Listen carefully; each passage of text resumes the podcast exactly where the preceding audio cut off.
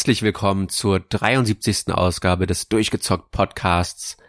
Ja, 73, da ist äh, der Name schon Programm, da ist die 3 direkt mit dabei, denn heute dreht es sich um die E3 2021. Ist irgendwie verrücktes zu sagen, nachdem sie ja letztes Jahr ausgefallen ist, äh, mit guter Begründung ist sie dieses Jahr zurückgekehrt und äh, man möchte fast meinen größer denn je, denn äh, neben der E3 fand davor äh, und ja währenddessen auch das Summer Games Fest von Jeff Keighley statt und es gab Dutzende äh, an, an Events, manche kleiner, manche etwas größer, die in diesem einen Wochenzeitraum stattgefunden haben. Und ja, wir haben uns gedacht, da nehmen wir uns mal jeder so ein paar Titel raus und die wollen wir uns heute, äh, die wollen wir euch heute vorstellen. Und ja, da hat sich jeder einige Titel rausgesucht. Mit mir dabei, diese Titel zu besprechen, ist der Thomas. Hallo Thomas. Ja, hallo Maurice und hallo liebe Hörer. Ja, die E3 ist erwachsen geworden. Man könnte sagen, demokratisiert. Überall finden eigene kleine Events statt. Mal schauen, ob die Büchse der Pandora, die jetzt offen ist, irgendwann wieder geschlossen werden kann und ob der Weg wieder zurück in die Hallen von LA findet im nächsten Jahr. Ich weiß gar nicht, wie die Planung da aussieht. Ich weiß nicht, wie die Absichten der äh, großen Aussteller sind, aber ähm, ich kann mir schon vorstellen, dass das zu einem guten Stück auch erstmal so bleiben wird, wie es jetzt ist. Äh, auf der anderen Seite, mir persönlich fehlt so ein bisschen die große Show und das Glamour. Das habe ich bisher immer auch sehr genossen im Umfeld und ich glaube auch das Presseecho insgesamt, jetzt nicht natürlich in der Gaming-Szene, sondern was so in der äh, Rheinischen Post hier äh, drin stand oder äh, von mir aus auch die Bildzeitung oder die Frankfurter Allgemeine. Also die Zeitung, die sonst die Themen auch aufgegriffen haben. Das war dieses Jahr für mich alles so ein bisschen weniger und auch unter dem Radar. Äh, das ist sicher der Nachteil, wenn das nicht mit so einem großen Bang äh, alles präsentiert wird. Aber für uns Spieler ist das eigentlich kein Abbruch, denn wir haben unsere tollen Spiele für die nächsten Monate, vielleicht sogar fürs nächste Jahr hier gezeigt bekommen. Und ähm, ja, und jeder von uns, das hast du gerade schon gesagt, Maurice, hat sich jetzt mal drei Titel herausgesucht. Und ähm, ja, mein erster Titel, den ich hier benennen möchte, ist das Metroid. Das hat Nintendo gezeigt. Das neue Metroid äh, ist, also Metroid Dread, um es äh, richtig zu benennen, ist äh, ein klassisches wieder 2D mit 3D-Optik. Ich glaube 2,5D nennt man es äh, korrekt, äh, Metroid. Und damit äh, wieder auf gewisse Art und Weise ein, eine Rückkehr zu den Wurzeln bis hin zu, zum Super Nintendo. Und was ich so gesehen habe von der Grafik her, hat mir sehr gut gefallen. Äh, es sieht bunt aus, es sieht actionlastig aus und es sieht sehr klassisch aus. Äh, hast du den Trailer auch sehen können? Ja, ich habe mir die Nintendo-Präsentation live angeschaut und ich war sehr überrascht, weil sie das Metroid Prime 4 ja schon angekündigt hatten und es auch immer wieder gemunkelt wird, dass sie diese Trilogy von der Wii auch noch porten wollten. Äh, dann ein 2D-Metroid zu sehen. Und ähm, ich musste ein bisschen schmunzeln. Da sagte er dann so, das erste 2D-Metroid in 20 Jahren oder so.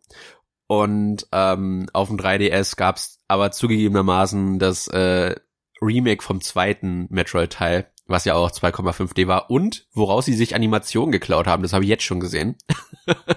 das ist dreist, aber äh, gut, es, es, ist verständlich. Ich vermute auch fast, es läuft nämlich auf der Basis von dem 3DS-Titel. Äh, der Trailer hatte nämlich auch Performance-Probleme, was mich sehr überrascht hat für den Trailer.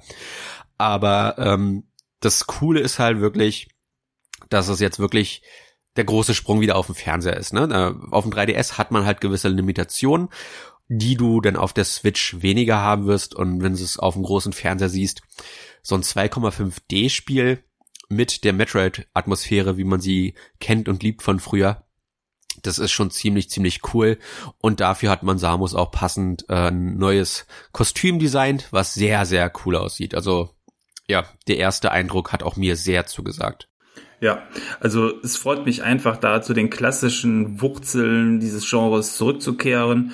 Ähm, ich mag das Design, ich mag den Soundtrack, äh, ich habe die Geräusche vom Spiel quasi im Kopf, wenn ich nur daran denke. Und all das äh, hat bei mir die Vorfreude geweckt. Ähm, ich finde es deswegen auch gar nicht so schlimm, dass es kein Prime-Nachfolger ist, weil von Metroid Prime habe ich damals auf dem, jetzt muss ich überlegen, ich glaube, das war der GameCube, ne, den ersten Teil genau. gespielt, ja. Äh, und die anderen habe ich dann nämlich ausgelassen. Ich habe auch nie diese Collections damals für die für die Wii gekauft. Also insofern ähm, bin ich mit der Prime-Serie gar nicht so verhaftet, obwohl ich da auch Lust drauf hätte, äh, die Welt jetzt heute mal in zeitgemäßer 3D-Grafik ähm, zu erforschen. Was ich wohl äh, auch sagen muss, um ein bisschen Salz in die Vorfreude-Suppe zu kippen, wenn das Spiel eben jetzt in 2,5D daherkommt, finde ich, muss es sich auf eine gewisse Art und Weise auch mit anderen Titeln, die es in dem Genre gibt, vielleicht äh, messen lassen.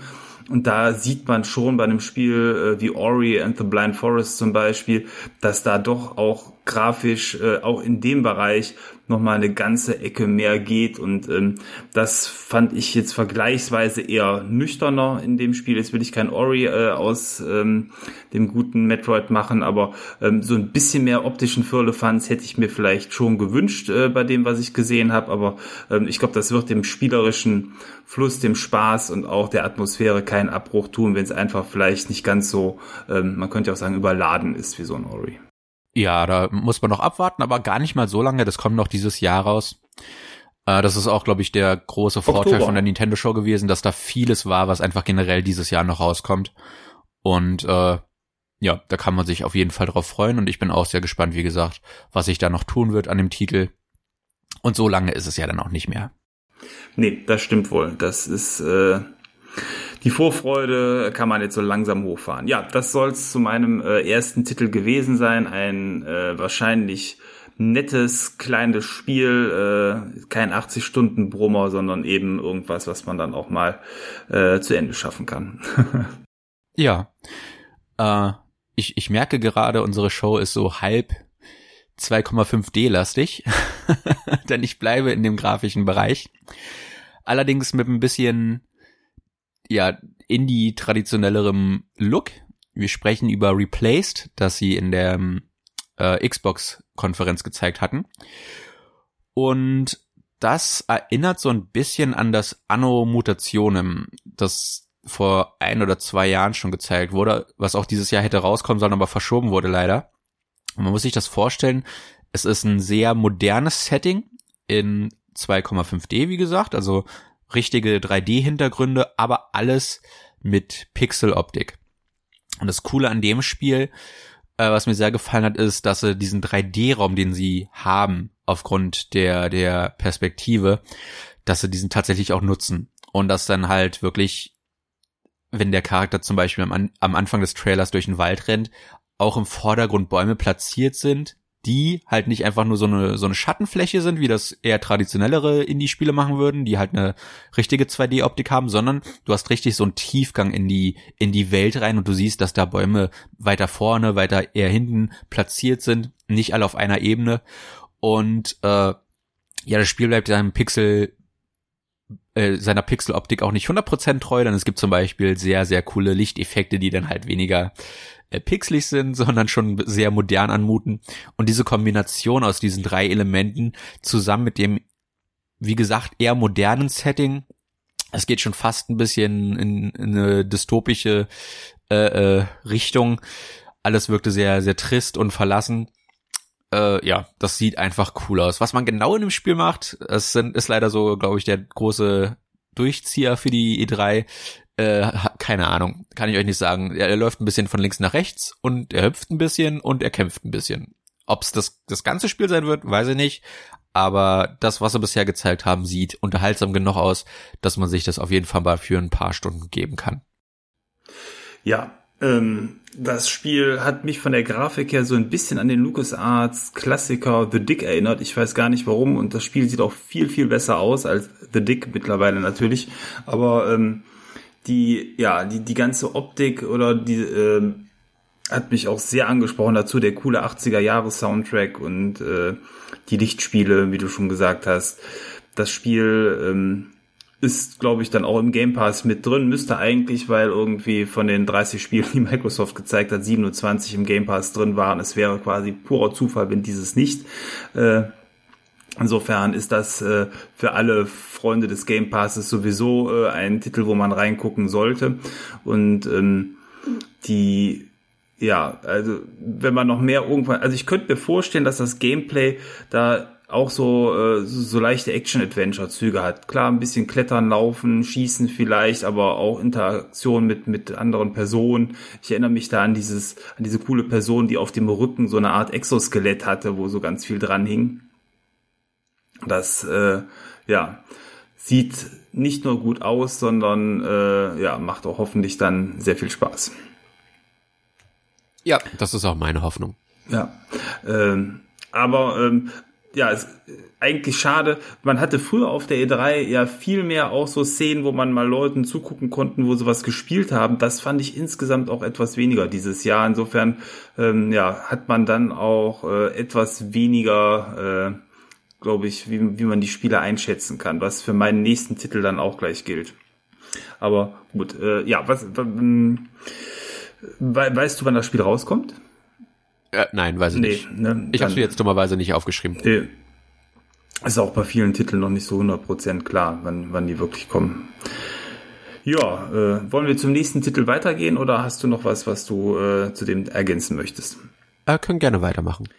Ja, okay, dann äh, geht's dann bei meinem nächsten Titel weg von 2,5D hin ins 3D. Äh, zumindest, wenn man äh, glaubt, dass das Spiel genauso gespielt wird wie der letzte Teil, weil vieles von dem, was wir gerade gesagt haben, gilt auch für A Plague Tales Requiem, dem Nachfolger von A Plague Tale Innocent äh, einem Spiel, was im Frankreich des Mittelalters spielt, in einer Pest- und Rattenverseuchten Welt, die äh, ziemlich düstere äh, Züge dadurch bekommt, dass auch dunkle Fantasy-Einflüsse ähm, in dieser Welt herrschen. Und ähm, ja, das Spiel, der erste Teil war ein äh, Schleichspiel, äh, wo wir auch einen Podcast zugemacht haben, wo dementsprechend ähm, eine große Schwester mit ihrem kleinen Bruder versucht, aus dem ähm, aus dem Anwesen der Eltern, das sind Adlige, zu fliehen und ein düsteres Geheimnis liegt auf diesem Bruder und der ist in einer Verbindung mit den Ratten, mit der Pest und auch äh, mit diesem Übernatürlichen,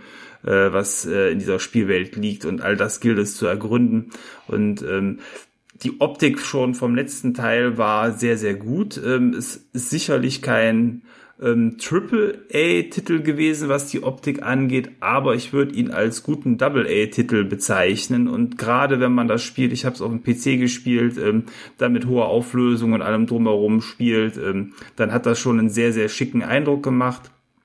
Ähm, das war mal im Game Pass drin. Ich habe auch auf Konsole reingeguckt, damals noch auf der Xbox äh, X. Ähm, da war die Optik auch sehr gut, wenn gleich auch minimal schlechter als auf dem PC. Ähm, und ähm, ja, der neue Titel ist jetzt angekündigt worden, Requiem. Und ähm, das war ein, vermute ich, reiner Render-Trailer, weil der doch sehr, sehr gut aussah und äh, auch gar kein Gameplay gezeigt wurde. Aber äh, wie es scheint, äh, ist die Pest und die Ratten aus der Spielwelt immer noch nicht verschwunden. Ähm, man hat immer noch diese Massen, die sich durch die Straßen wühlen und ähm, ja, wenn man dem Spielprinzip treu bleibt, wird man wahrscheinlich ähnliches erwarten können. Ich äh, kann nicht mehr zum Spiel sagen, außer dass ich mich sehr, sehr äh, darauf freue, wieder in die Spielwelt einzutauchen und einfach hoffe, dass das Spiel so cool wird wie der erste Teil, einfach mit noch besserer Grafik, vielleicht noch ausgefeilteren Settings, äh, weil auch der erste Teil wirklich sehr abwechslungsreich war, mit kleinen Dörfern, mit alten Ruinen, mit unterirdischen Anlagen. Also da war so viel geboten und ähm, da der erste Titel ja äh, auf ein bisschen auf gut Glück hin auch produziert worden ist und jetzt der zweite vielleicht, weil er gut äh, oder der erste gut funktioniert hat, jetzt auch mit mehr finanziellem Rückhalt gestaltet werden kann, ähm, glaube ich einfach, dass das Spiel äh, sehr, sehr cool werden könnte. Ja, von dem ersten habe ich auch viel gehört gehabt, mir auch einiges zu angeschaut, aber ich bin leider noch nicht in den Genuss gekommen, den Titel selbst äh, spielen zu können. Ich hoffe, das irgendwann nachholen zu können, weil ich meine, ich bin mir jetzt nicht mehr hundertprozentig sicher, was mich ein bisschen überrascht hat, dass es nicht da auch angekündigt haben, aber ich meine gelesen zu haben, dass sie von dem ersten Teil nochmal eine überarbeitete Fassung mit ein bisschen mehr Inhalt auf den Markt bringen wollen. Und da wird sich natürlich dann so eine Collection direkt äh, äh, dann anbieten, wo man den ersten und zweiten Teil äh, sich irgendwie zusammenholt oder den vielleicht so platziert, dass der so ein halbes Jahr vor dem zweiten Teil nochmal launcht, dass man dann entweder sein Gedächtnis auffrischen kann oder wie ich dann äh, passend vor dem zweiten Teil nochmal in die Serie einsteigen kann. Äh, falls ich mich da getäuscht habe, muss ich den ersten nochmal so rauskramen. Aber du sagtest es ja selbst, äh, das, was ich auch in den Videos gesehen hatte, wirkte immer sehr, sehr schön anzusehen. Und äh, es ist sicherlich kein Verlust, das auch noch in seiner originalen Form heutzutage zu spielen, weil ich meine, so alt ist es ja, glaube ich, noch gar nicht. Äh, höchstens ein, zwei Jährchen. Ja, genau. Letztes Jahr ist es rausgekommen, meine ich. Letztes Jahr sogar, wow. Hm. Okay. Oder ich habe es letztes Jahr gespielt. Ich, und das Anfang des Jahres, äh, wo es dann im Game Pass drin war. Nee, du wirst recht haben. Es ist wahrscheinlich dadurch nur, äh, 2019 rausgekommen, weil das war, glaube ich, kein Game Pass der One-Titel.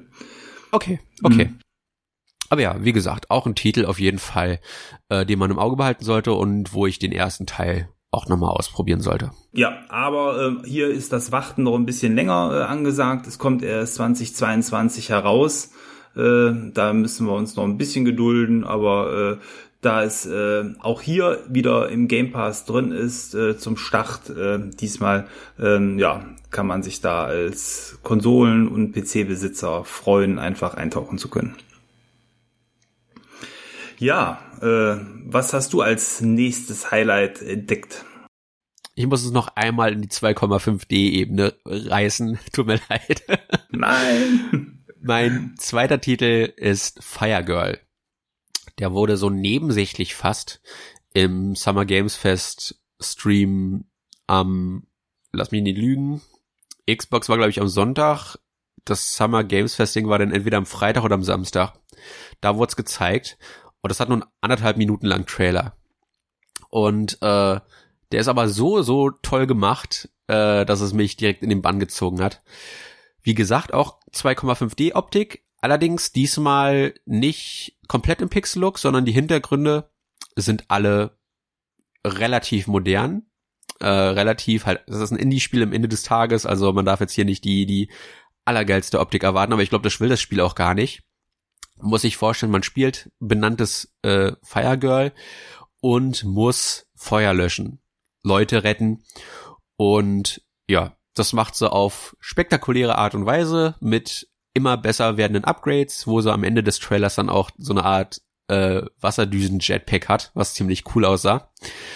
Und äh, daneben verdient man sich vermutlich eine Währung, kann ich mir vorstellen.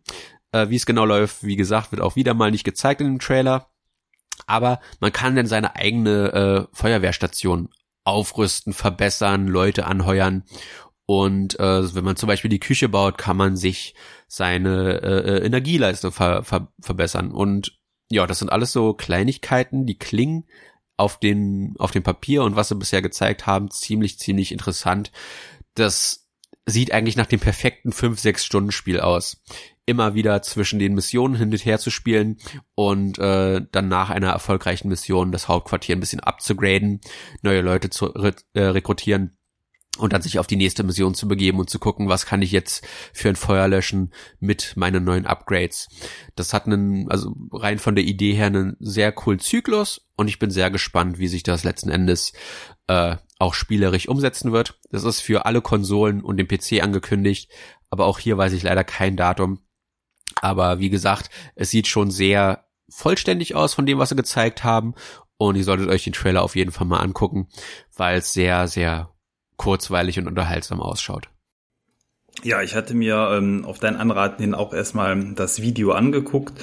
Ähm, ich fand es auch von der Optik her sehr ansprechend und nett.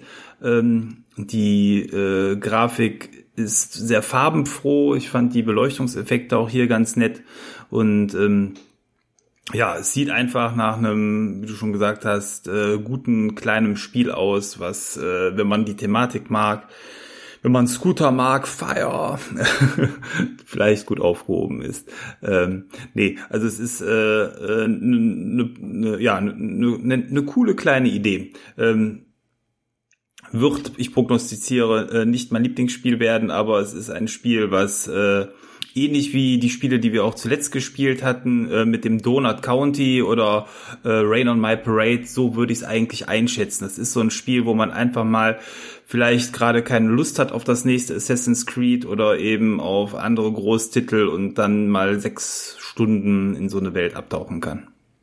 Ja, es, es, es muss ja nicht immer der nächste große AAA-Titel sein, aber das Problem manchmal bei so kleineren Spielen ist halt wirklich, was ich oft habe, ist einfach, dass, dass so eine coole Idee haben, aber es so ein bisschen an der Umsetzung mangelt, so bei, bei vielen der kleineren Indie-Spiele.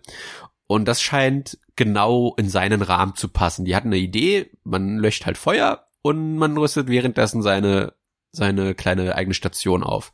Und das ist, wie gesagt, so ein Kreislauf, der ergibt Sinn auf, sofort. Ne? Da musst du nicht groß, äh, groß drüber nachdenken, wie, wie, wie passt das zusammen. Äh, du löscht Feuer, das gibt die eine Belohnung und dann rüstest du die Feuerwache auf und dann geht's wieder von vorne los. Und äh, die scheinen sich genau auf das zu konzentriert zu haben, was, was sie sich vorgenommen haben.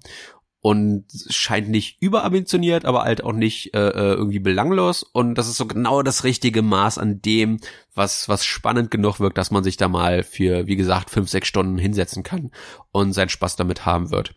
Und ja genau das und nicht mehr, aber auch nicht weniger hoffe ich mir. Ja, kommen wir einfach mal zu meinem Highlight-Titel der E3. Ein Titel, der nicht ganz vom Himmel gefallen ist. Man hatte schon vorher von den Dächern äh, brummen hören, weil äh, die dicken Motorensounds der Forza-Autos äh, schon äh, ja stark erwartet wurden. Ich sag mal so, ich wäre enttäuscht worden, wenn kein Forza gezeigt worden wäre. Ähm, es ist zur Überraschung vielleicht äh, von einigen, äh, wer sich gut vorher informiert hatte, hat aber auch das schon vorher ahnen können. Es handelt sich nicht um einen klassischen Forza-Titel, der A an sich dran wäre und B bisher ganz klassisch die letzten Konsolengenerationen mit eröffnet hat, sondern eben um einen Titel aus der Serie Forza Horizon. Das ist ja der kleinere Bruder, der Ableger, äh, der Adventure und Spaßbruder äh, der etwas trockeneren großen Forza-Serie. Und ähm, ein Spiel, was jedes Mal unter einem Ländermotto steht. In dem Fall jetzt ist es Mexiko und man hat hier eine große Spielwelt, ähm, die mit viel, viel Liebe zum Detail, wenn man den Entwicklern Glauben schenken äh, darf und auch, was man schon gesehen hat, nachgebildet wurde. Man ist also nach Mexiko rausgefahren, hat mit den Kameras ähm, die Landschaften aufgenommen und ähm, teilweise sogar Häuser abfotografiert und dann auch von äh, mexikanischen Künstlern so Straßenmalereien eingebaut. Äh, also wirklich sehr, sehr viel Liebe zum Detail und das eben in Verbindung mit Next-Gen-Grafik und hoffentlich einer wahren Vielfalt wieder an Autos äh, jetzt in die neue Generation getragen. Und äh, jeder, der sich gefragt hat, so wie ich auch, äh, so wie man sich das häufig fragt, wie kann man denn ein Spiel wie Forza Horizon, was eh schon super gut aussah, der letzte Teil, der in England war, aber auch so eine Augenweide, noch schöner machen? Ja, es geht. Äh, Mexiko erstrahlt in so äh, wunderbarer Grafik mit so tollen ähm, Himmel- und Wettereffekten, mit äh, tollen äh, Spiegelungen im Wasser, mit, äh, mit äh, ja, äh, Autos, die wieder bis ins kleinste Detail äh, ausmodelliert sind. Das wird schon eine Menge Spielspaß bieten und ähm, die Online-Komponente scheint auch ausgebaut worden zu sein. Es war jetzt die Rede davon, dass man wohl, wenn man will, permanent irgendwie auf Online-Servern fährt und alle anderen Autos, die dort rumfahren oder eine Vielzahl von anderen Autos dann auch echte andere Spieler sind. Das gibt's jetzt schon im äh, Forza Horizon. Ist übrigens die Funktion, die ich immer als erstes abschalte, weil mich das nervt.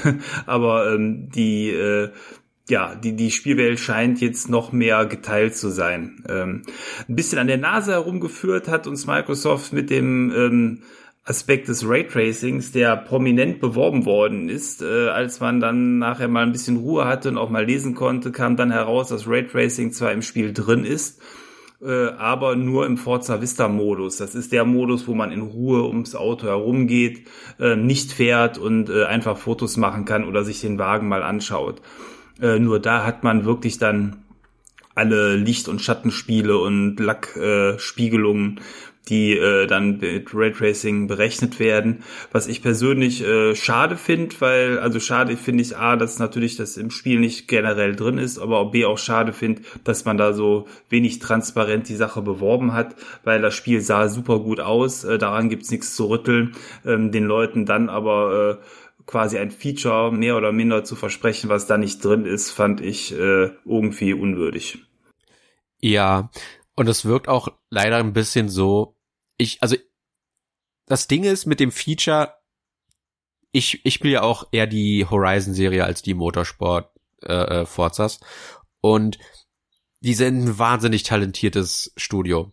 Und ich glaube absolut nicht, dass das irgendwie damit zusammenhänge, dass sie das nicht auf die Reihe bekommen haben oder sonst was, sondern einfach, wie gesagt, du hast es ja vorhin schon erwähnt, dass sie jetzt schon wieder dran sind, wo ja jetzt eigentlich erst der Motorsport-Teil dran wäre.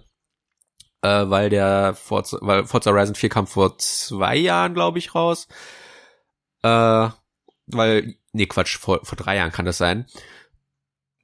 England, ja, kann durchaus sein. Weil ich war irgendwann mal überrascht, dass sie kein neues Forza angekündigt haben, aber da war der Vierer noch relativ aktuell. Und äh, ich glaube einfach wirklich, dass Microsoft ein Forza bereit haben wollte und dass den Entwicklern da wirklich, um diesen Zeitraum zu füllen, nicht die entsprechende Zeit hatten, um dieses Feature komplett ins Spiel zu integrieren. Und es würde mich nicht wundern, wenn das nächste Forza Motorsport und auch das nächste Forza Horizon die Race Tracing Features dann äh, äh, im kompletten Spiel haben. Und es würde mich auch überhaupt nicht wundern, wenn sie das Raytracing irgendwann nochmal nachpatchen, so ein halbes Jahr oder ein ganzes Jahr später, wenn dann der erste DLC droppt. Hm. Ich glaube, man muss auch äh, bei dem Thema Raytracing ein, zwei Sachen noch dazu sagen. Also A, Raytracing ist ja so ein Sammelbegriff. Das kann ja von besseren Schatten bis hin zu Spiegelungen, bis hin zu besserem Licht äh, quasi verschiedene Dinge beinhalten äh, oder auch alles zusammen. Und je mehr man reinpackt von diesen Features, desto härter wird das ja für die Berechnung. Und ähm, ich habe bei mir im PC eine Grafikkarte, die auch Raytracing kann, die von der Teraflop-Leistung her auch ähnlich ist äh, wie die äh, Konsole, also wie die Xbox. Ähm, und du, man, man kann eben mit einer äh, GeForce, äh, boah, jetzt überlege ich gerade, äh, wie die genaue Nummer ist, auch egal. Auf jeden Fall ist die Karte mit den grob 12 Teraflops. Ähm, da kann man ähm, Raytracing wunderbar mitspielen, aber nicht ohne DLSS. Das ist dieses Verfahren, wo Nvidia ähm, intern die Auflösung erst runterfährt von der Berechnung und danach wieder dann in meinem Fall auf WQHD aufpustet.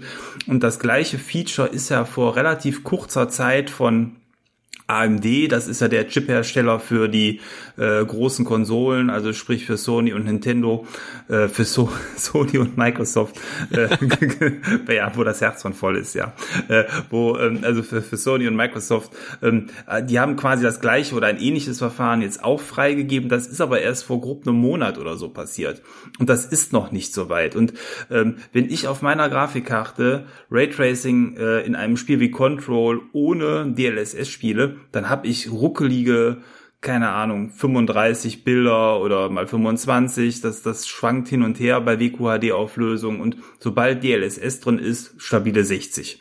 Und ähm, ich vermute einfach, wenn man äh, überhaupt jetzt bei den Konsolen vermehrt Raytracing in gutem Umfang sehen will und eben nicht nur, dass die Schatten mal ein bisschen besser aussehen oder mal eine Spiegelung, sondern eben so schön alles zusammen, dass das da grundsätzlich für mit freigeschaltet werden muss.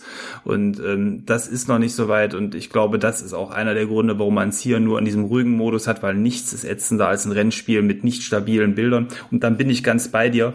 Ähm, das kann sowohl dann easy nachgepatcht werden, äh, auch die ersten ähm, Raytracing-Spiele für PC haben mit DLSS im Nachgang äh, Upgrades bekommen, äh, die die Spiele wirklich gut spielbar gemacht haben, dann mit stabilen 60 Frames und hohen Auflösungen. Und das kann auf Konsole durchaus genauso passieren. Und ähm, ja, äh, insofern äh, hat das Team rund um Forza Horizon ordentlich ackern müssen, denn es wäre eigentlich ein normales großes Forza dran gewesen und ja, sie haben da aber jetzt trotzdem schon abgeliefert.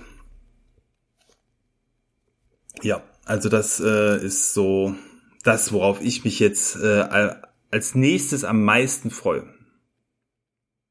Und es kommt auch schon Ende des Jahres raus. Ja, ist ja beinahe schon Tradition. Ja, genau. Äh, 9. November. Den Titel, den ich als finalen Titel gewählt habe, der hat auch eine Tradition, nämlich, dass sie immer kurz vor Launch verschoben werden. Das ist gut. nämlich The Legend of Zelda Breath of the Wild 2. Das ist, glaube ich, nicht der offizielle Untertitel. Das wird noch einen richtigen Untertitel kriegen. Aber ja, man kann sich, glaube ich, denken, was es damit gemeint ist. Und äh, ich bin aktuell generell so ein bisschen wieder im Breath of the Wild Fieber. Ich habe äh, vorgestern meinen kompletten freien Tag nur das Spiel gespielt auf der Switch und äh, das Master Schwert mir geholt, zig Sidequests gelöst und äh, zig Schreine gefunden und gemeistert. Und äh, ich habe da jetzt schon mehr Fortschritt gemacht an den einen Tag, als ich glaube ich in der in der Wii U Version damals äh, erreicht hatte. Und äh, ich bin aktuell, wie gesagt, voll im Fieber drinne. Das kann auch daran liegen, dass ich mir vor kurzem das, das, das wunderschöne Lösungsbuch gekauft habe. Oh ja, das ist äh, toll. Mhm. Ja, das, äh, ach Gott. ich habe es eigentlich nur zum Durchblättern gekauft, weil es echt, echt schön aussieht, aber da muss ich das auch nochmal als Guide benutzen. Auf jeden Fall haben sie einen Trailer gezeigt und äh, das Einzige, was wir bisher wussten, ist, dass es mehr in den Untergrund geht, mehr, mehr Höhlen wahrscheinlich zu erforschen gibt. Und dieser Trailer, ja, bringt das Wort wörtlich auf den Kopf. Und diesmal haben sie uns gezeigt, dass es aber nicht nur nach unten geht, sondern auch aufwärts. Mit fliegenden Inseln, Schloss Hyrule scheint generell zu schweben. Und das alles gibt dem natürlich so ein bisschen Skyward Sword Look, ne, wo ja auch das, der, der Port äh, jetzt im Juli kommt. Und das ist natürlich die perfekte Promotion gewesen, um dann Breath of the Wild 2 auch mit so fliegenden Inseln zu bestatten. Und äh, ja, ich vermute fast, das haben sie aber bisher noch nicht gezeigt, dass man dann auch wieder diese Vögel fliegen kann. Was natürlich dann die äh, Spitze des Eisbergs wäre, weil äh, ich liebe Fliegen in Spielen. Und das ist so das eine Ding, was mir in Breath of the Wild gefehlt hat, so ein, so ein Reittier, was man auch fliegen kann. Und wenn sie das reinbringen, dann ist das so Mittelalter GTA. mit, mit Reittieren statt Autos und mit Vögeln statt Flugzeugen. Und äh, ja, das Ganze hat auf jeden Fall einen abgeänderten Look. Also jetzt gar nicht mal vom, vom Art-Design, sondern einfach die, durch die Tatsache, dass da viele schwebende Inseln sind, wirkt die Welt familiär, aber doch anders. Und äh, ich vermute fast, dass der Grund, weshalb das so lange in Entwicklung war, einfach die Tatsache ist, dass sie die Welt mehr verändern, als man ursprünglich verm äh, vielleicht vermutet hat. Und ja, alles, was man bisher gesehen hat, sieht sehr, sehr cool aus. Aber es war, wie gesagt, leider auch immer noch ein bisschen zu wenig, was sie gezeigt haben, dass man sich ein komplettes Bild von machen kann. Äh, es soll auch erst nächstes Jahr erscheinen. Wie gesagt, äh, ich glaube da erst dran, wenn es raus ist. Äh, es ist bekannt, dass die Serie regelmäßig verschoben wird und es würde mich nicht wundern, wenn es auch nochmal auf 2023 verschoben wird. Aber ja, erstmal jetzt ein Datum zu haben, halbwegs konkretes und zu sehen, was es noch an Features bieten wird, das war auf jeden Fall Genuss pur und ich freue mich darauf. Ja, also ich habe den Trailer gesehen, auch mich hat der Trailer direkt wieder fasziniert. Ähm, Zelda ist äh, so eine Herzensangelegenheit, ist eine ganz, ganz tolle Serie. Ähm, ich bin äh, auch voller Vorfreude, aber auch ein bisschen voller Angst, äh, nämlich in der Angst, auf ganz hohem Niveau enttäuscht zu werden. Denn ähm, das Zelda der letzten, also das letzte Zelda, was rausgekommen ist, gehört für mich mit zu den besten Spielen, die ich je gespielt habe. Und ähm, es ist einfach unglaublich schwierig, äh, da noch mal einen draufzupacken oder auch wahrscheinlich auch nur dieses Niveau zu halten. Ähm, ich habe ja viele Zeldas, so wie du auch, bisher gespielt und bisher hat mir eigentlich jedes Zelda auf eine gewisse Art und Weise gut gefallen, aber manche eben herausragend gut, andere nur gut. Und ähm, ich habe so ein bisschen die Befürchtung, nachdem mir der letzte so herausragend gut gefallen hat, dass das wieder jetzt ein Titel wird, der nur gut ist, was äh, immer noch dann besser ist als viele, viele andere Spiele, aber eben, äh, ich glaube, du weißt, was ich meine, so diese äh, ganz leichte Enttäuschung auf sehr hohem Niveau, aber äh, Gut, da, da, da muss man abwarten, wenn der Titel raus ist. Äh, vielleicht hat Nintendo, Nintendo ja den äh, Master Coup gelandet und tatsächlich äh, jetzt zweimal hintereinander ein so gutes Spiel gemacht, äh, dass ich sage, wow, dass auch der neue Titel gehört mit zu den besten äh, Zeldas, die ich bisher gespielt habe. Ähm, die äh, Optik äh, ist auf jeden Fall abwechslungsreich genug mit den fliegenden Inseln, um sich abzusetzen, ist aber natürlich immer noch in der alten Welt verhaftet und ähm, du sagst, eventuell wird das Spiel verschoben. Äh, ich äh, prognostiziere, und das ist wahrscheinlich auch nicht so gewagt, äh, dass das Spiel zeitgleich mit dieser Wii HD-Variante, äh, Switch HD-Variante herauskommen wird, die schon mehrfach irgendwo unter der Hand angekündigt wurde und ähm, dass man dann wieder wählen kann, ob man das Spiel quasi auf dem bestehenden Gerät spielen kann und möchte oder ob man diesen Wechsel hin zu äh, höherer Grafik mit dem besseren Gerät dann dementsprechend äh, stattfinden lassen möchte. Hat Nintendo jetzt schon häufig so gemacht, da war Zelda immer das Zugpferd für den Wechsel zwischen den Prozessorengenerationen und ähm, ja, ich habe so ein Gefühl, das könnte diesmal wieder der Fall sein.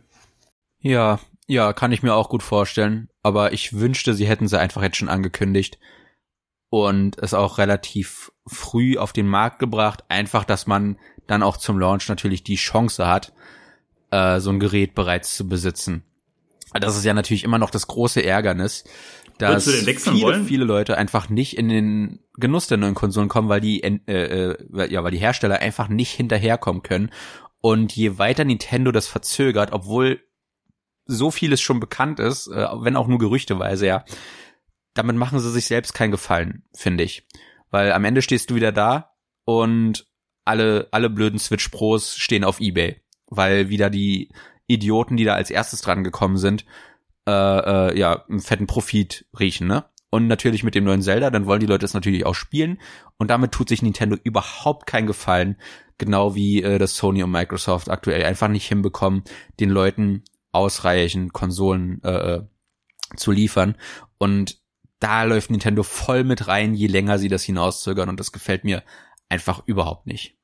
Nee, das stimmt, das stimmt. Wobei ich auch sagen muss, äh, wenn da nicht noch diverse andere Titel kämen, wäre ich auch gar nicht so upgrade-willig. Also wenn es dann wirklich tatsächlich nur eine Pro-Version wird, äh, ich spiele so wenig auf der Switch, äh, ich brauche auch da nicht zwingend die HD-Optik. Also wenn es ganz normal gut läuft, dann, dann reicht mir das in dem Fall auch so, weil ich eben die äh, Multiplattform-Titel, die am meisten, glaube ich, davon profitieren würden, von einem schnelleren Prozessor, dann eh nicht darauf spiele. Aber gut, das ist alles Zukunftsmusik, das weiß man noch nicht. Das, was man gesehen hat, sah erstmal sehr gut aus und äh, ja, mal schauen, was dann die, die Zukunft bringt, sei es jetzt eben in, in Form von Spielen oder einer neuen Switch Pro oder HD, wie auch immer sie dann heißen mag. Ja, aber wir haben euch ein bisschen das Licht geführt. Wir haben gesagt, jeder hat drei Titel, aber wir waren so dreist und haben jeder noch einen Honorable Mention äh, in unsere Liste gepackt die aber beide gar nicht so honorable sind, wie sich gleich herausstellt. Oh mein Gott, nein.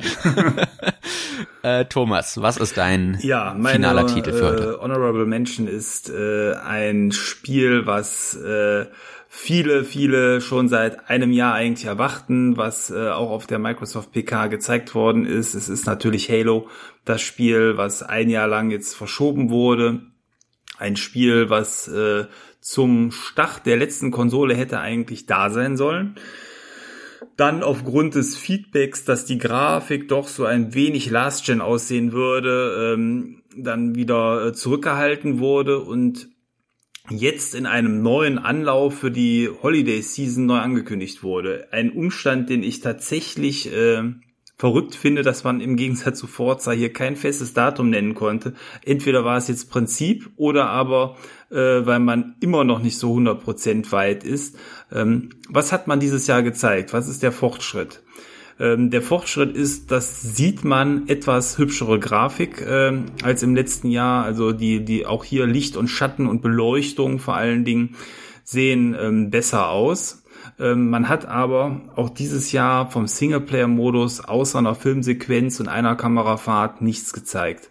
Das ist etwas, was mich auch nach wie vor äh, etwas traurig stimmt. Ich hätte jetzt eigentlich gehofft, so nach einem Jahr, dass man A zeigt, ähm, was man vielleicht Tolles äh, zustande gebracht hat und dann auch mal so zeigt, letztes Jahr sah es so aus, Leute, wir haben euch ein Jahr warten lassen dafür habt ihr jetzt das und das und das und das ist besser geworden.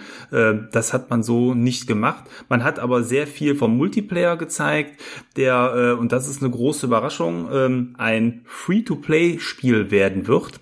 Sowohl auf PC kommt das Spiel heraus, als auch auf der Xbox. Und man wird also weder dafür den Game Pass noch sonst irgendwas brauchen. Jeder kann sich Halo herunterladen und mitspielen.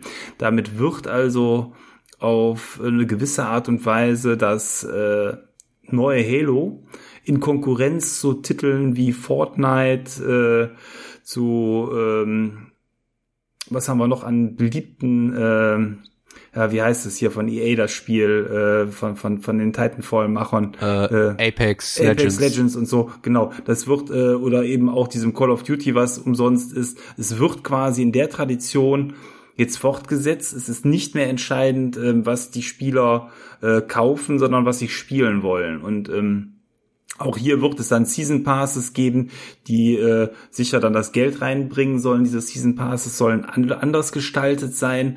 Ähm, ich muss gestehen, da ich selber sowas nicht spiele, kenne ich mich da nicht so 100% aus, aber ähm, Season Passes laufen, glaube ich, häufig aus nach einem gewissen ähm, nach einem gewissen Zeitkontingent und was man bis dahin nicht erspielt hat, fällt, fällt dann weg. Äh, das soll hier anders sein. Was man einmal gekauft hat, kann man dann wohl immer erspielen. Man muss eben einfach nur selber die Zeit investieren. Und ähm, da will sich dann äh, Halo da auch so ein bisschen von absetzen. Aber was man dann gesehen hat äh, an Gameplay ist typisches Halo-Gameplay gewesen. Auch hier die Grafik halt ein, Ticken besser, aber jetzt auch nicht um Welten.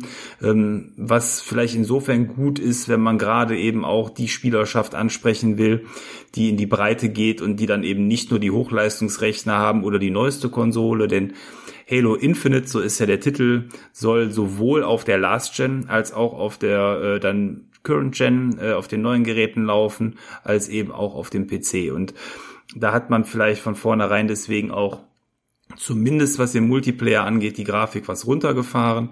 Ähm, was den Singleplayer angeht, die Videos, die Sequenzen sahen ganz hervorragend aus. Wenn das auch die Grafik ist, die der Singleplayer zu bieten hat, den man wiederum kaufen muss oder der eben im äh, Game Pass drin steckt, dann äh, ist das schon dann nochmal grafisch eine ganz andere Sache, nur man hat nichts gezeigt. Also da bleibt es wirklich abzuwarten, was einen dort erwartet, aber ich kann es auch gar nicht mehr erwarten. Ich freue mich wirklich riesig drauf und ähm, mal sehen.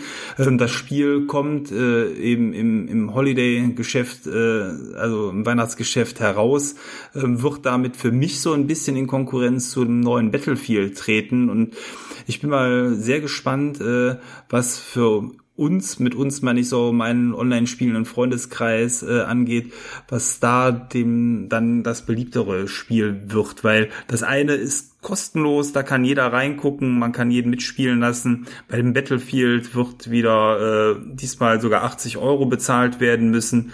Ähm, es mag durchaus sein, dass das eine harte Konkurrenz ist, denn äh, hier auch hier gibt es Fahrzeuge und alles äh, drumherum. Das ist äh, eine Ansage von Microsoft an der Stelle. Ja, und ich glaube, da wird sich auch ein bisschen zeigen, was für eine Standkraft Halo noch hat heutzutage.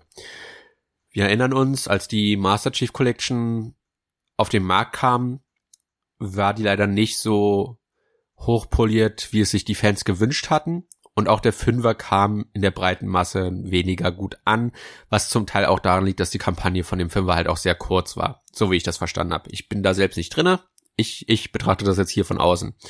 Und ich bin sehr gespannt, ob Halo noch genug Zugkraft hat, vor allem wenn sie den Multiplayer Free-to-Play machen, wie du ja gesagt hast, dass das standhalten kann mit den ganzen Cross-Plattform-Titeln wie äh, Call of Duty Warzone, wie Fortnite, wie Apex Legends, wie aber auch das teure Battlefield äh, 2048 ist es, glaube ich, oder so. Ja, ja, irgendwas. ja. Und äh, bei Battlefield hast du natürlich den äh, äh, ja den Nachteil, dass du es bezahlen musst, aber du hast den Vorteil, dass es eine Serie ist, die ja trotz allem, auch wenn sie äh, in, im Singleplayer-Bereich dann etwas äh, ja schwach war in den letzten Teilen und diesmal sogar gar keinen Singleplayer hat, aber natürlich im Multiplayer äh, ja gleich auf mit einem Call of Duty mithalten kann. äh, wenn es auch wahrscheinlich niemals die Zahlen erreicht, die so ein Call of Duty erreicht. Aber gut, das ist, steht auf einem anderen Papier geschrieben. Aber dieser, dann mal zu sehen, was eine, eine höhere Standfestigkeit haben wird Ende des Jahres. Das 80 Euro Battlefield oder das Free-to-Play Halo. Äh, das wird wirklich spannend, glaube ich. Also äh, ich denke nicht nur, dass da dann die die äh, Plattformen auseinandergehen, sondern auch wirklich einfach die Geschmäcker, weil das eine ist halt eher unsere Zeit, das andere ist halt Sci-Fi. Wie gut kommt Sci-Fi und jetzt spezifisch natürlich Halos Vision von Sci-Fi äh, immer noch an? Da bin ich sehr gespannt drauf. Ja, also ich, ich glaube halt, äh, die, die Komponente mit den Fahrzeugen kann da das Besondere sein, weil die ganzen anderen Titel, die du eben genannt hast, gerade die, die umsonst sind, haben keine Fahrzeuge, meines Wissens nach. Äh, und äh, zumindest nicht in der Masse. Und ähm, wer auf sowas Bock hat, mag da seine Heimat finden. Ich glaube, es ist äh, auf eine gewisse Art und Weise dann auch der der letzte Versuch vielleicht äh, Halo da äh, noch mal so die breite Masse zurückzuführen. Halo war eigentlich mal der Titel äh, für Shooter E-Sport auf Konsolen. Ist es dann irgendwann eben nicht mehr gewesen und ähm, jetzt auf die Art und Weise es nochmal neu zu versuchen, ist, glaube ich, ein guter Versuch und vielleicht auch der richtige. Das haben genügend andere Spiele gezeigt und dass Microsoft den langen Atem hat. Ich meine, das Spiel heißt Infinite. Äh, hat man jetzt mit Sea of Thieves, glaube ich, mehr als spektakulär äh, gezeigt. Ähm, denn äh, Sea of Thieves ist ja wirklich, da haben wir jetzt schon mehrfach hier im Podcast drüber gesprochen, über die letzten zwei Jahre äh, zu einem Kracher-Titel erblüht und ähm, wenn Microsoft hier ähnlich vorgeht und dem Spiel über lange Zeit die Treue hält, das heißt auch beim Singleplayer, dass man hier von einer Season One oder so ähnlich äh, spricht, was den ähm, äh, Singleplayer-Inhalt angeht, dann ist es einerseits äh, ein, eine ganz klare äh, Bekenntnis zur Marke und auch das Ganze langfristig ausbauen zu wollen. Für mich als Singleplayer-Freund äh, rümpfe ich etwas die Nase und habe die Sorge, dass man mir äh, jetzt demnächst den Inhalt einer Singleplayer-Kampagne aufgeteilt über einen längeren Zeitraum äh, verteilt äh, kredenzt, aber ich will da erstmal positiv gestimmt rangehen. Ich kann mir nicht vorstellen, nach all der Zeit, wo die jetzt daran werkeln, dass man da jetzt unter zehn Stunden Spielzeit rausgeht. Also es wird wohl hoffentlich mehr sein als dieses Häppchen, was das letzte ähm, Gears of War Update zum Beispiel bekommen hat. Ne? Also das äh, wäre schon wünschenswert. Und du sagtest, äh, die letzten Titel waren kurz oder der, letzte Teil. Also ich habe bisher eigentlich an jedem Halo-Teil so grob 10, 12 Stunden gespielt. Ähm, das war von vom Umfang her eigentlich immer ähnlich fand ich. Also gerade durch die Collection kann ich das gut sagen, weil da habe ich mich alles hintereinander weggeballert. Ja. Ja, aber ich glaube, das ist jetzt auch äh, genug zu Halo gesagt. Äh, mehr, mehr, mehr kann ich jetzt zumindest nicht sagen. Vorfreude ist da und äh, ich würde mir wünschen, wenn noch mal ein bisschen mehr gezeigt würde bis Ende des Jahres, damit man vielleicht auch gerade als äh, Spieler der Kampagne mehr weiß, was einen dort erwartet. Ja, ich muss da nur noch einen kleinen Einwurf äh, äh, wagen weil du das, das Gears 5 Update genannt hast. Also wenn das jetzt tatsächlich in dem Fall ausufern sollte in, in der Richtung, was die äh, Kampagne angeht, dann hoffe ich, dass sie ihre Preispolitik nochmal überdenken. Weil das Hivebusters, äh, ich weiß gar nicht, wie es auf Deutsch heißt. Äh, ähm, irgendwas mit Schwarm wahrscheinlich dann, ne? ja, das, das kostet 20 Euro, wenn du nicht im Game Pass bist. 20 das kriegst du aber im Game Pass auch mit, also von okay. daher, das relativiert so ein bisschen. Aber wie gesagt, ich habe es im Sale dann gekauft für 5 Euro und mehr ist es auch nicht wert. Nicht, weil es schlecht ist, sondern weil es einfach sau kurz ist. Ich hatte zweieinhalb Stunden, drei ungefähr gebraucht und dann war ich durch. Und hätte ich dafür 20 Euro bezahlt, das ist ein Drittel von was ein, ein AAA-Spiel ein komplettes letzte Generation gekostet hat, dann hätte ich mich wirklich verarscht gefühlt. Also ich weiß nicht, was die da geritten hat, das für 20 Euro anzubieten. Das ist absolut nicht wert. Und äh, ich will, wenn, wenn sie das Halo Infinite so aufziehen, dass du da halt Content Packs kriegst, die die Story erweitern, aber die du bezahlen musst, wenn du kein Game Pass äh, äh, Besitzer bist. Dass sie dann bitte gucken, dass die ja, dass, dass dieser dass das Preis-Leistungs-Verhältnis einfach besser stimmt als bei dem Gears 5, weil, wie gesagt, also hätte ich da jetzt nicht nur 5 Euro gezahlt für, ich hätte mich da ein bisschen verarscht. Also da, ja, hätte ich mich einfach verarscht gefühlt. Das ist, das ist viel zu viel Geld für viel zu wenig Spiel.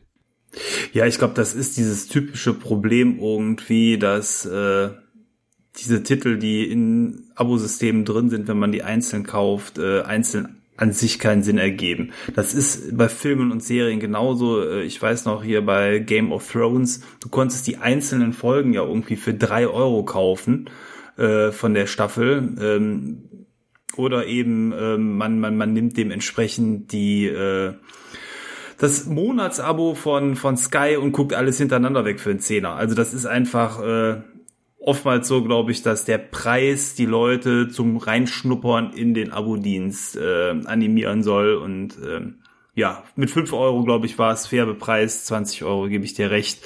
Äh, ist dann schon recht üppig äh, im Vergleich zu dem, was man ansonsten an Spiel bekommen kann. Ja, aber du hast doch auch noch eine Honorable Mention. Ja, und wie gesagt, die ist nicht so wirklich honorable. es ist nämlich das Final Fantasy Pixel Remaster. Das ist Final Fantasy 1 bis 6 neu gepixelt.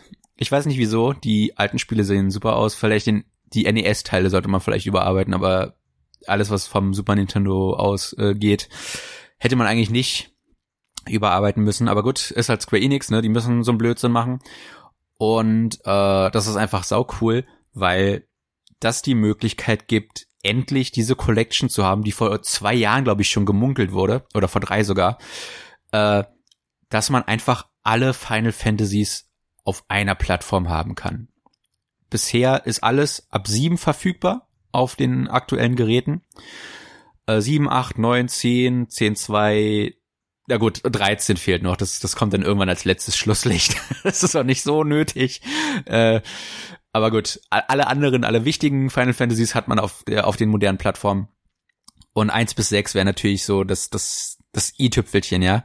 So das Sahnehäubchen, um die Collection dann äh, zu vervollständigen. Und das machen sie. Nur aktuell auf dem PC und auf dem Mobile anstatt das für Konsolen direkt mit anzukündigen. Deswegen ist es nicht wirklich honorable, weil Square Enix wird es auf, äh, auf die Konsolen bringen. Das haben sie mit den äh, Vorgängern auch gemacht. Wie gesagt, 7, 8, 9. Außer dem 8er, der ist direkt für Konsolen erschienen. Aber 7 und 9 haben sie auch erst auf Mobile geportet, bevor sie sie dann auf die Konsolen gebracht haben. Und das wird hier hundertprozentig auch der Fall sein. Aber ich verstehe nicht, weshalb sie das nicht direkt mit angekündigt haben, weil zum einen war die Show einfach sau schlecht, das war so eine miese Show, ich wünsche, ich hätte sie nicht geguckt. Äh, und zum anderen macht man sich doch die Fans, die man eh schon mehr als genug in den letzten Jahren immer wieder mal ans Bein gepisst hat, noch wütender auf das Unternehmen, weil sie immer wieder denselben Mist mit Final Fantasy abziehen. Oh, hier kommt das neue Final Fantasy auf Mobile und dann irgendwie ein Jahr später auf, auf Konsolen. Wieso nicht sofort? Ich verstehe es einfach nicht, weshalb das nicht in deren dumme Köpfe geht, dass die Leute das auch auf Konsolen spielen wollen. Ich verstehe es nicht. Und ich weiß, dass es kommen wird. Ich garantiere euch das, dass das spätestens in einem Jahr auch auf Konsolen erscheinen wird.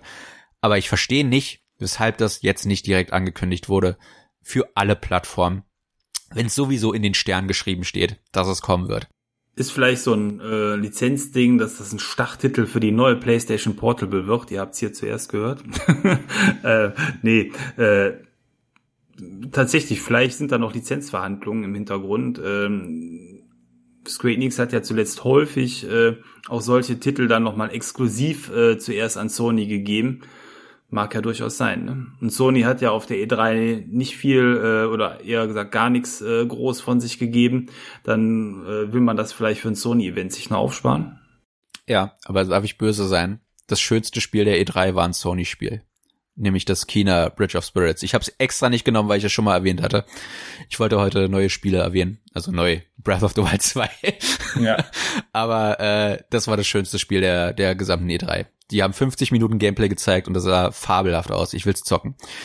Auf jeden Fall, ja, das, das ist so eine coole Collection, diese Final Fantasy Pixel Remaster. Wie gesagt, ich weiß nicht ganz, weshalb sie die, die, die äh, Sprites überarbeiten mussten, aber die sehen nicht schlecht aus. Keineswegs, die sehen halt einfach nur anders aus, was halt ein bisschen dubios ist. Aber ansonsten ist das so eine coole Idee, alle Spiele in einer Collection zu haben. Äh, zugegeben auf Mobile und auf dem PC wird man sie wahrscheinlich einzeln kaufen müssen. Und auf Mobile wird es wahrscheinlich wieder sauteuer sein, weil Final Fantasy 7, 8 und 9, die kosten irgendwie 20 Euro Und ich weiß nicht, wer 20 Euro für ein Handyspiel ausgibt, aber gut, Square Enix halt. Aber wenn die Collection wirklich irgendwie erscheint auf Switch, sagen wir mal, und 7, 8 und 9 haben auf der Switch sogar einen physikalischen Release bekommen, wie toll wäre es dann, nochmal so eine Cartridge zu kriegen mit Final Fantasy 1 bis 6 und dann stellst du dir die nebeneinander, dann hast du Final Fantasy 1 bis 12 auf der Switch verfügbar. Ich glaube, bis, bis 12 geht es. 12 ist auch noch auf der Switch erschienen. Und das ist einfach so toll, dann einfach die komplette Reihe auf Sammlung, äh, in der Sammlung zu haben und auf Modul Plug and Play. So muss es sein. Und ja, ich weiß, wie gesagt, ich weiß, es wird kommen. Ich weiß auch, dass es nicht lange dauern wird, bis es kommt. Aber die, die Art und Weise, wie sie es gemacht haben und wie sie es angekündigt haben, ist einfach nur die, die größte Enttäuschung, die man sich vorstellen kann. Ich saß da, ich hab's gesehen, ich hab's mir live angeguckt und ich dachte, oh Gott, sie machen's. Das ist doch vor, vor Jahren schon mal angekündigt gewesen, äh, besser gesagt, geleakt gewesen, ne, dass das kommen wird.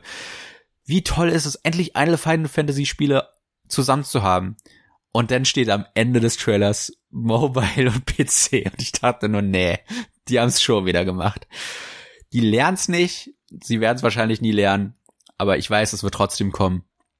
Und äh, darauf freue ich mich. Auf den eventuellen äh, Konsolen-Release. Mit einer natürlich hoffentlich dann auch physikalischen Switch-Version. Das ist, das ist, weshalb das mein Honorable Mention ist. Einfach die Hoffnung, dass man dann alle Final Fantasies physikalisch auf modernen HD-Geräten haben kann. Ja, das klingt gut. Ähm, das wäre auch wünschenswert, dass man da endlich mal die große Saga am Stück, äh, oder ist ja keine Saga, aber eben die komplette Serie dann auf einem Gerät genießen kann. Ähm, ich meine, Mo Mobile ist ja an sich schon ein Riesenthema und da liegt wahrscheinlich auch sehr viel Geld. Ähm, trotzdem wäre es natürlich nett gewesen, eben eine Sache, die so einfach zu portieren ist, einfach für alles direkt rauszuhauen. Aber gut, so ist es. Äh, ja, die E3 äh, ist vorbei das reimt sich nicht nur, sondern äh, ist auch leider so. ähm, die äh, Titel, die gezeigt worden sind in diesem Jahr, ähm, haben so ein bisschen das, das ganz große Flair, glaube ich, äh, vermissen lassen. Äh, so, ähm, so der Titel, über den jeder redet, weil man es vorher noch nie gesehen hat und was einen total weggeflasht hat. Ich glaube, der fehlte dieses Jahr, aber das ist vielleicht auch Corona geschuldet und man muss mal abwarten, was nächstes Jahr passiert, wenn dementsprechend dann äh, A, Corona hoffentlich äh, zu dem Zeitpunkt dann ein gutes Stück weit hinter uns liegt und B, vielleicht wieder die großen Hallen in LA dann doch gefüllt werden äh, wenn es denn dann nochmal zurückkommt, das Ganze. Ähm, ich äh, habe genügend für mich gefunden, um mich auf die Zukunft zu freuen und ich glaube, das ist die Hauptsache und äh, ja, die äh, Spiele, die jetzt in den nächsten Monaten rauskommen, äh, werden mich sowieso dementsprechend dann ausreichend beschäftigen. Äh, insbesondere der Game Pass ist gut gefüllt worden. Dazu eben die tollen anderen Titel, die man noch zusätzlich ähm, dann kaufen kann für Nintendo, für die Sony-Geräte. China hast du gerade schon gesagt, sieht wirklich hervorragend aus. Äh, und ähm, ja, das äh, sollte eigentlich zum Zocken für die nächsten Monate alles reichen. Ja, man hat, also ohne das Böse zu meinen, ja. Aber man hat wirklich gemerkt, dass Sony fehlt dieses Jahr. Weil Sony immer die sind, die zumindest den einen Titel haben, der cool aussieht und der Rest ist dann so, äh, vielleicht.